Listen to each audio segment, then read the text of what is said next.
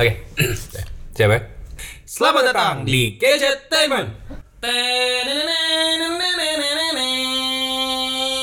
Selamat datang di Gadget Teman Podcast. Yup, yup, yup. Kalian akan mendapatkan informasi seputar teknologi dan dibawakan secara Entertainment. bersama dengan gua Wisnu Kumoro Dan juga gua partnernya Divi. ya, gak ada lagi partnernya. dan kita nggak berdua doang kali ini. Kita nggak berdua doang, Pak. Nggak berdua doang. Sama siapa kita, Pak? Kita kedatangan dua orang lain. Wah ini ramean nih kali ini nih. Gadgetainment pod show podcast podcast show ah itulah ramean ya Ramean, yang ini ramean karena kita kedatangan ada Anto dari Pisa Gadget Halo. Dan juga Billy Dolman. Hai. Hai, Uh, suaranya. Suaranya gimana? penjahat. halo Om Fuad Suara-suara penjahat gitu ya. Jadi di sini Wisnu Kumoro sama Diviansyah ini kedatangan Billy Dolman dan juga Anto dari Pisa Gadget. Kita lagi ngumpul bareng dan kita akhirnya sepakat bikin podcast bareng nih Gadget Teman Podcast. ini episode ketiga ya Gadgetainment Eh, podcast ya Saya lupa keberapa. tiga, tiga. Ketiga ya. Tiga. Karena kita bikin banyak sebenarnya. Ah. Cuman yang dipublish dikit ya segitu aja. Karena kita nggak mau kualitasnya gitu-gitu aja. Jadi Iya. kita filter banget. Dan untuk gadget teman podcast kali ini, kita mau bahas sesuatu yang baru aja kejadian belum lama ini. Brand asal Korea itu adalah Samsung. oh Samsung Samsung belum lama ini merilis yang namanya Samsung.com Shop. Samsung.com shop Ya, jadi Wow, itu adalah unik ya toko namanya. toko digitalnya Samsung untuk menjual produk-produknya Samsung sendiri. oke Jadi kan kalau selama ini kalian beli produk Samsung itu kalau nggak di Lazada, di mana lagi tuh Blibli, di e-commerce e-commerce lah ya ya, Shopee, Bukalapak, mana lagi? ambasador Oh di Ambasador ya? Iya. Enggak ini yang digital, yang digital. Tokopedia ambasador ini gue sebutin satu-satu karena kali aja kan kerja sama. Oke.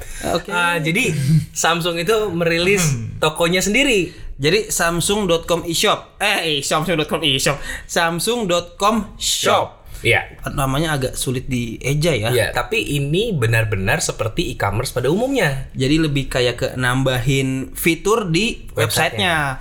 Kalau misalkan sebelumnya eh, nggak ada, ini sekarang jadi ada ada e-commerce di dalam websitenya. Ya, dan untuk sekarang sih penjualannya baru smartphone aja, tapi ke depannya katanya akan menambah di lini produk yang lain. Dan gue pengen tahu nih, ada dua orang gadget reviewer handal yang terkenal, yang satu terkenal banget di Twitter, viral banget kan ya Billy Dolman. yang satu ini bisa dibilang berjaya banget selampung selatan, Lampung Barat. eh Lampung Barat ya. Berubah-ubah tempat aja. Kasihan KTP mulu nanti Oh iya, paling ganteng selampung barat nih. Kira-kira gimana pendapat kalian dari Anto dulu nih? Anto dari Pisa Gadget menurut lo gimana kalau ada sebuah brand bikin bisa dibilang e-commerce sendiri kali ya? Bisa dibilang kayak gitu. Nah, menurut lo gimana? Kalau menurut gue sih ya itu bagus banget ya karena dari brandnya sendiri itu peduli sama konsumennya. Itu yang gue lihat sih. Dia ngebuat sebuah situs yang membuat konsumennya itu bisa tahu informasi tentang barangnya lebih detail berdasarkan dari sudut pandang brandnya itu sendiri kayak Oke. gitu. Karena brandnya tahu marketnya sendiri ya. Iya. Dia tahu banget sih. Dan kebetulan kemarin kemarin gue lihat datanya juga bagus banget sih. Iya.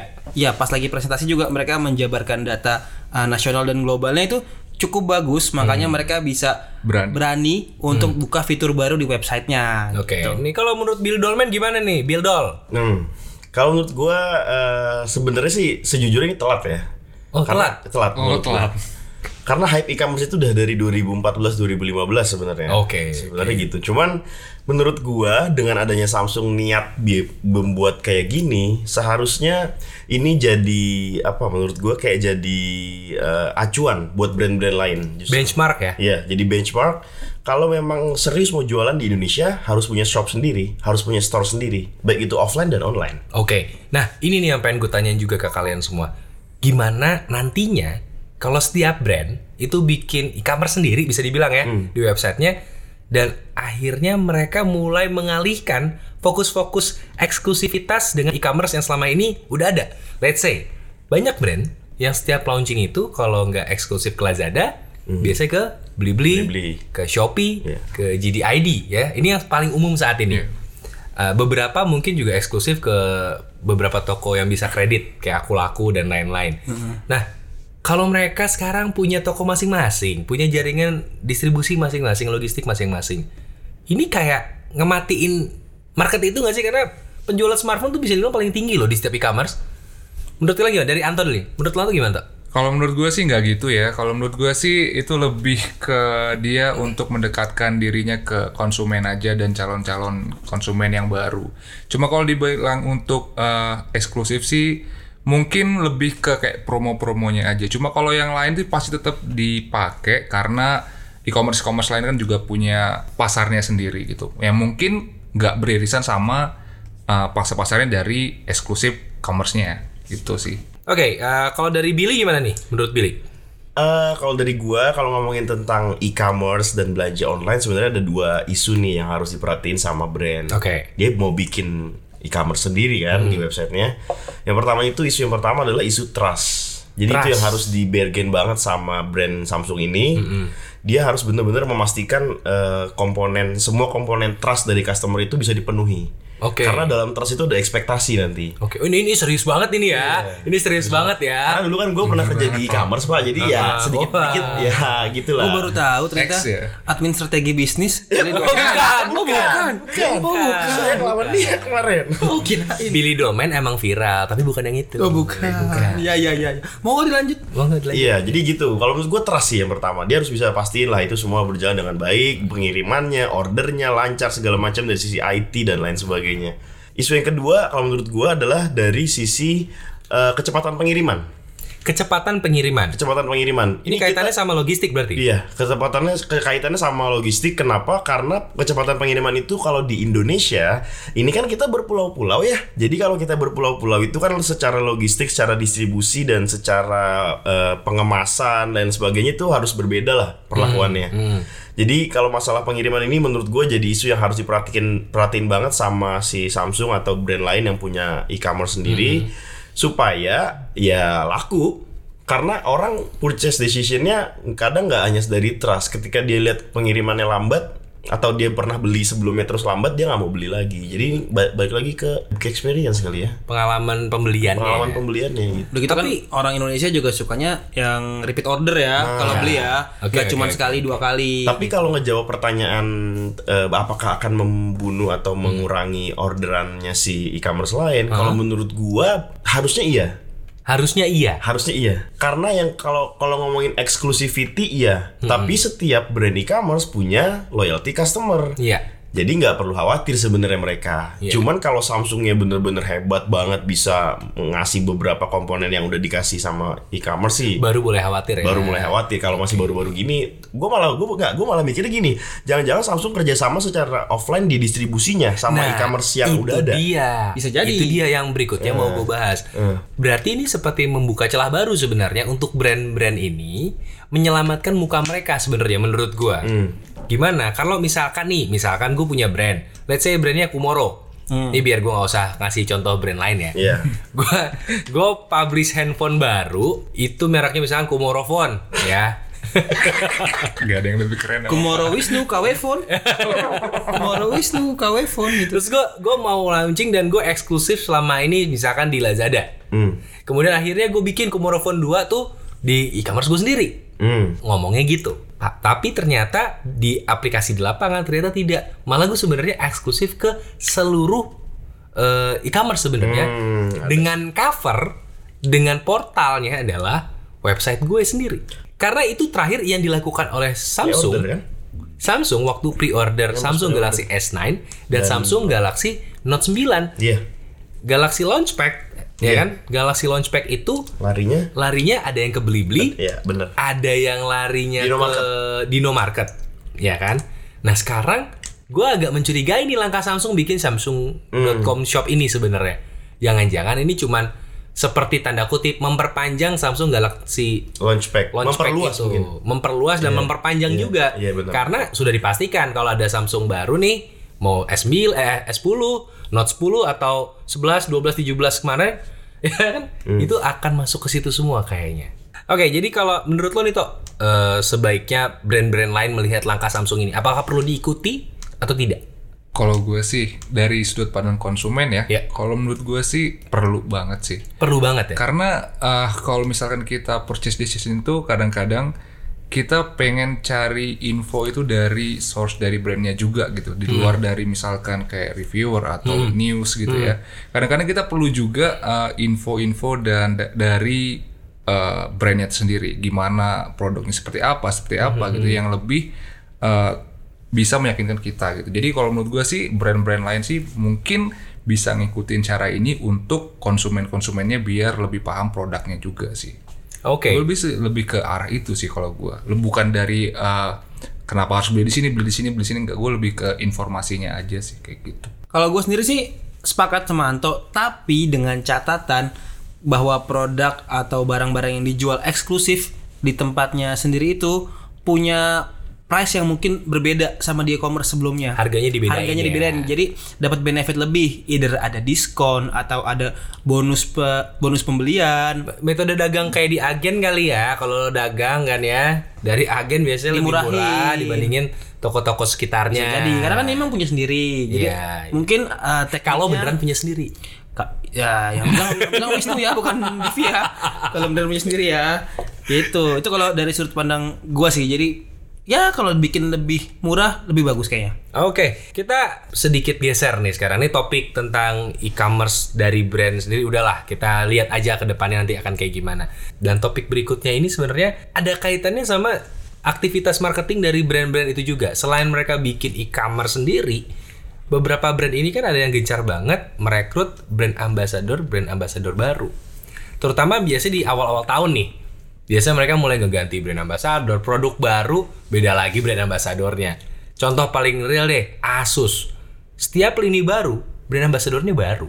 Terakhir itu Asus Zenfone Max Pro M2 ada tiga orang ya, ada Arif Muhammad, Just No Limit dan eh, Cacana Safira Tatiana Safira yang cantik banget itu kan ya. Iya. Cacana Eh, apa? Celana Tatiana dalam ya. Iya. wadaw itu eh, setiap apa produk baru Asus tuh biasanya ada brand ambassador baru biasanya. Dan yang kemarin tuh yang baru adalah si Arif Muhammad sama Just No Limit. dan lucunya Just No Limit itu sebelumnya Hah? dipakai sama kompetitor brand lain Oh, ada juga ya? ada waktu itu Wah, Money Talks. Aduh, man, iya, iya sih, bener sih. Iya sih. Cuman Iya, iya, eh, iya, iya. ini jadi tolak ukur buat ke kalian juga sih. Kalau misalkan si brand ambassador ini nggak dipuja untuk satu brand aja, Iya. jadi bisa dipuja untuk beberapa brand. Jangan salahin si brand ambassadornya. Nah, sekarang yang pengen gue tanya sebenarnya adalah gini. Masih efektif nggak sih brand ambassador itu kalau menurut kalian? Terutama kalian ini kan, eh, terutama Billy Domen sama Anto dari Pizza Gadget nih, eh, sangat sering datang ke launching, sangat sering berkomunikasi dengan PR-PR-nya tiap brand gitu kan ya. Kira-kira masih efektif nggak sih seorang brand ambassador bagi brand-brand ini, terutama yang baru-baru? Gitu dari dari Billy Dolmen. Kalau ditanya efektif, gue sebenarnya nggak tahu.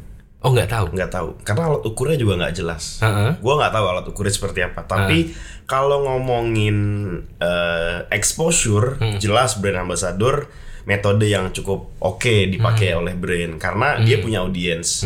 Tapi kadang kalau ngomongin brand ambassador misalnya kita lihat dulu nih dia profesinya apa sih kadang kalau misalnya artis terus dia tiba-tiba nge-review HP dari situ gue lihat kayak credibility-nya kurang kayak kurang dipercaya gitu Oh misalkan tapi kayak dia punya audiens banyak kayak misalkan Raditya Dika dulu tiba-tiba unbox Vivo, Heeh. ya kan?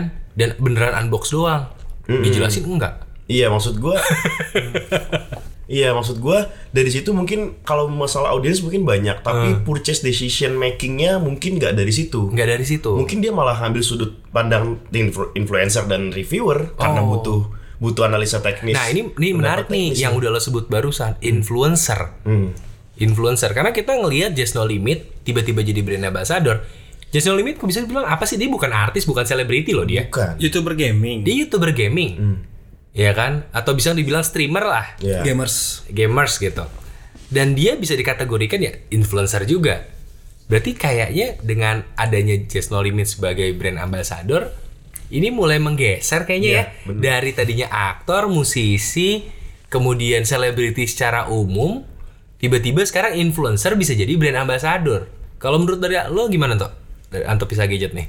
Kalau menurut gue sih, kalau brand ambassador itu nggak perlu artis. Hmm. Yang penting dia punya masa gede dan punya fans yang loyal dan bisa ngasih exposure yang bagus kepada brandnya. mau dia artis, influencer, menurut gue sih oke-oke aja sih. Hmm, Oke, kalau gitu kan berarti banyak brand nih malah sekarang memang gue tahu sih ada beberapa brand yang dia punya brand ambassador itu cukup merata.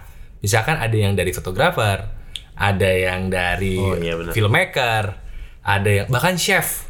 Ya, chef ada, ada. juga chef gitu.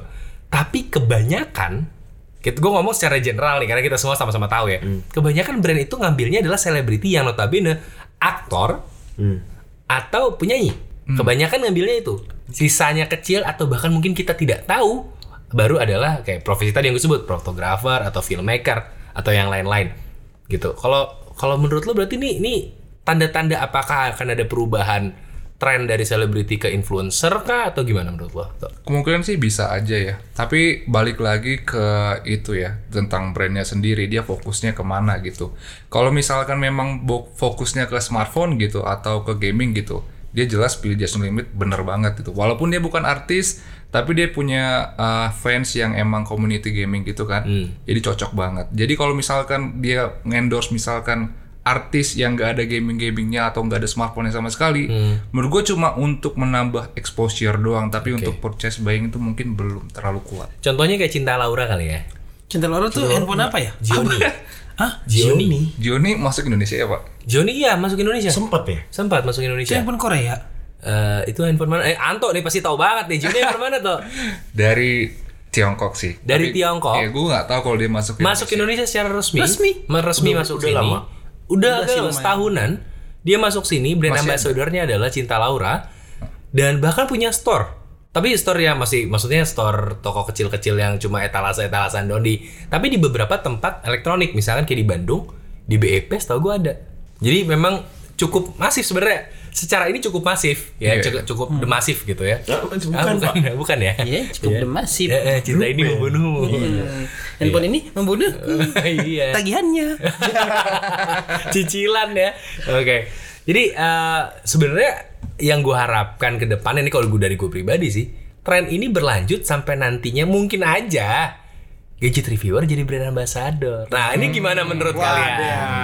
Gimana cok dari Bill? Menurut lo gimana Bill Dolman? Uh, ini sebenarnya agak berat sih pertanyaan ini karena menurut gua gadget reviewer dijadiin brand ambassador gimana ya pak ya? Menurut gua nggak bukan nggak bisa sih bisa, cuman kayak nggak takutnya nggak fair nanti. Nggak fair gimana? Nggak fairnya gini, lu misalnya ambas lu bisa lu misalnya brand ambassador Huawei gitu ya, terus lo eh begitu boleh nyebut merek sih? Boleh. Boleh. Terus eh lo ditawarin review produk Vivo gitu, which is itu misalnya kompetitornya. Nanti apakah akan mengganggu credibility, kata-kata yang digunakan, perspektif yang dipakai? Bukannya selama ini seperti itu? ya maksud gue Kita sih saya sih nggak bocorin ya.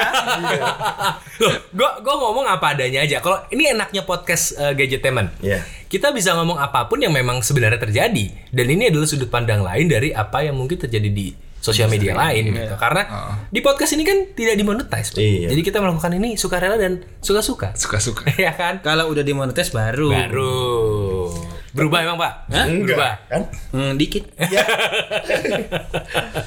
Tapi maksud gue eh, itu bukan hal hal baru, eh, yang ngerti ya? Iya, maksud gue tapi karena brand ambassador itu biasanya ada ketentuannya. Oh iya. Ada syarat-syaratnya. Ada kontraknya. Betul, setahun lu nggak boleh megang ini, nggak boleh megang kompetitor, lu nggak boleh nyebut ini ada do and don'ts-nya. Menurut gua itu, menurut gua bukan menutup ke brand lain, tapi lebih ke credibility yang dipertaruhkan. Credibility. Kalau Oke. menurut gua itu. Oke. Kalau di gimana, Dip? Tapi Bill gue mau nanya sama lo deh.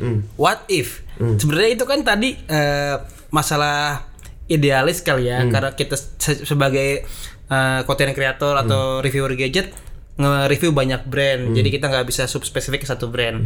Tapi kalau misalkan lu dikontrak sama satu brand dan value-nya tuh setara lu nge-YouTube setahun AdSense-nya, lu mau nggak? Wah, Misal, eh, gua, kita kasih contoh nyata nih. Contoh, misalkan contoh, nih, contoh, misalkan nih, contoh. Ah. misalkan eh, Samsung mendengar hal ini dan ke- kemudian memilih kayaknya Billy Dolman ya untuk project berikutnya bisa jadi brand ambassador nih sampai mungkin sampai Valentine tahun 2020 gitu kan tepat Oh, setahun iya, pas dong. Ya. Ya kan?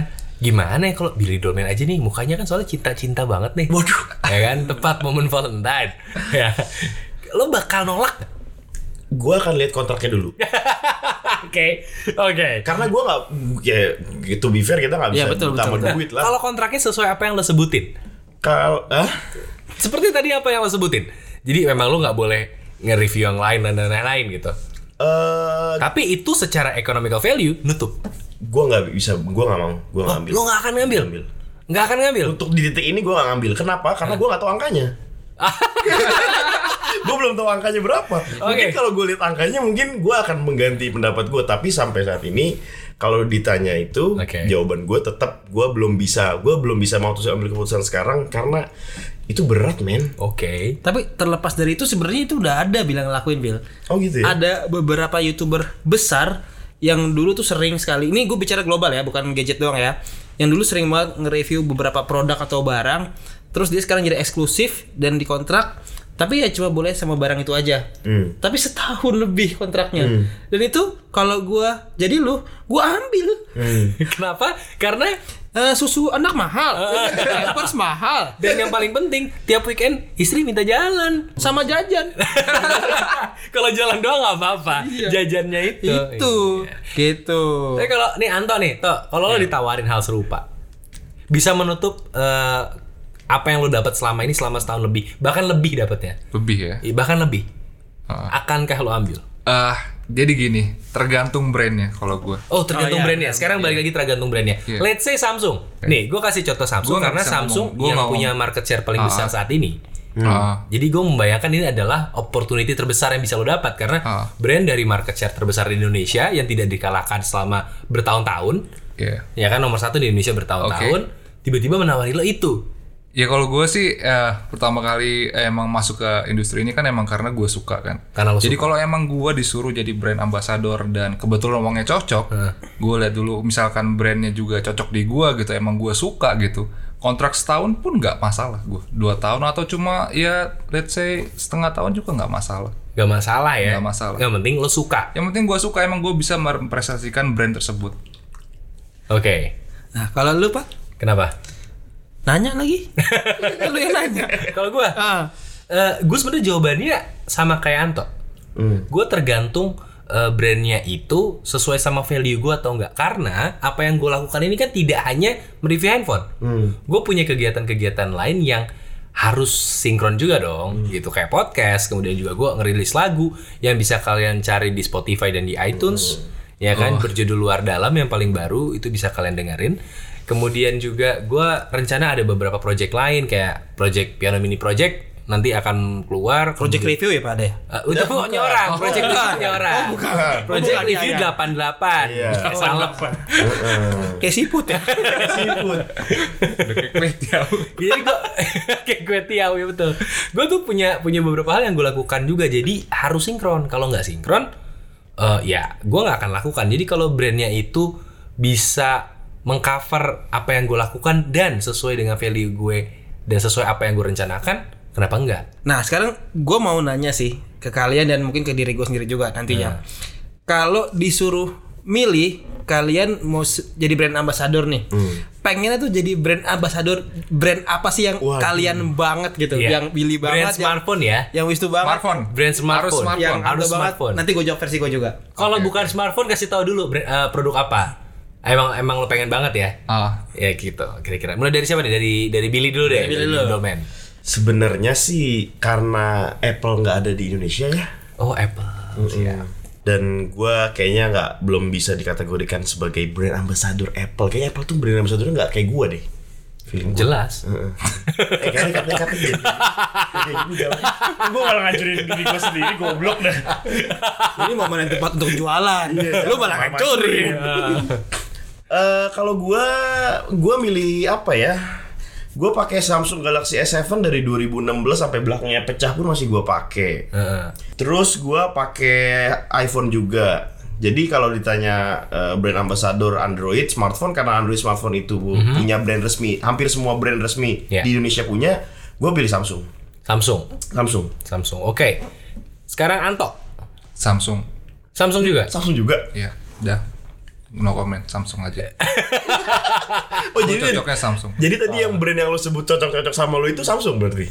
Ya, ya bisa bilang kayak gitu. Oke. Divi. Apa ya? saya terjebak plan sendiri. Ah, eh, Cuman tapi kalau lo nggak nggak nggak nggak kebayang smartphone misalkan laptop gitu Oh, juga apa-apa. enggak sih, mostly mungkin masih smartphone. Hmm? Cuma smartphone-nya apa? Gue kepengen BlackBerry sih sebenarnya. Pengen BlackBerry. BlackBerry. Wow, gua nggak nyangka sama sekali loh. Juga. Kita berteman lebih dari 10 tahun dan gue kaget dengan jawaban barusan. BlackBerry, BlackBerry itu kayak sebenarnya gue dari suka dulu ya. Gue suka handphone yang memang unik dan berbeda dari sebelumnya gitu. Bosan dengan segala yang udah ada zaman sekarang dari segi desain. Nah, BlackBerry itu bisa ngerepresentasin eh, unik versi gua gitu Oke. dan dan mungkin gue bisa merepresentasikan balik eh, gua sebagai ambassador BlackBerry dengan orang ngelihat gua tuh eh, mungkin receh atau gimana tapi nyatanya tidak karena sebenarnya lagu luar dalam buat gua Kenapa lo jadi ngeklaim gitu? Eh tapi lo sadar kan? tapi ini buat Wisnu yang buat Wisnu tapi lo sadar kan kalau BlackBerry itu nggak laku? Ya, itulah makanya Eh, tapi BBM-nya masih laku loh. BBM-nya. Messenger. Berarti artinya separuh dari Divi masih laku. Ya oke. kan Separuh. harus jujur Iya. seperti lagu pertama Wisnu Jadi diri sendiri masih bisa dicari di Spotify dan juga yang di iTunes. transfer jangan lupa kan udah tiap bulan. itu gaji Oke, berarti terakhir tinggal gue berarti ya. Ya, lu belum, belum. Oke, dari gue.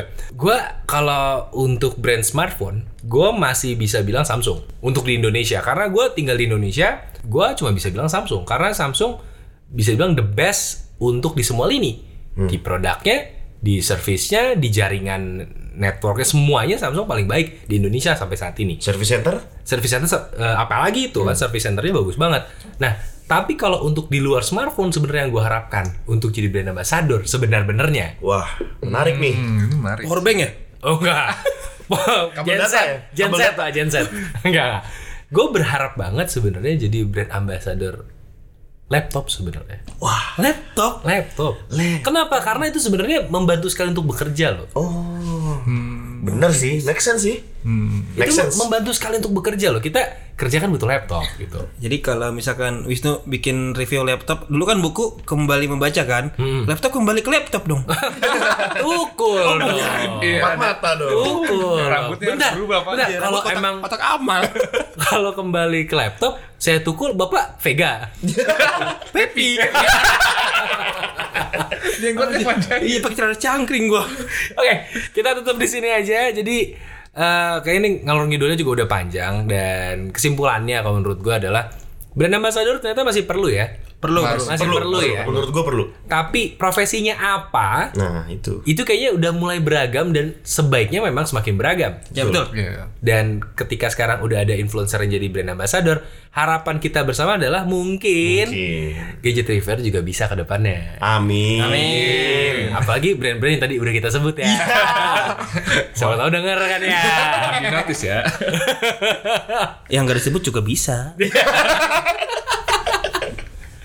Oke, kalau kalian suka dengan Gadget Teman Podcast, jangan lupa buat didengerin terus karena kita akan update sebisanya secara rutin.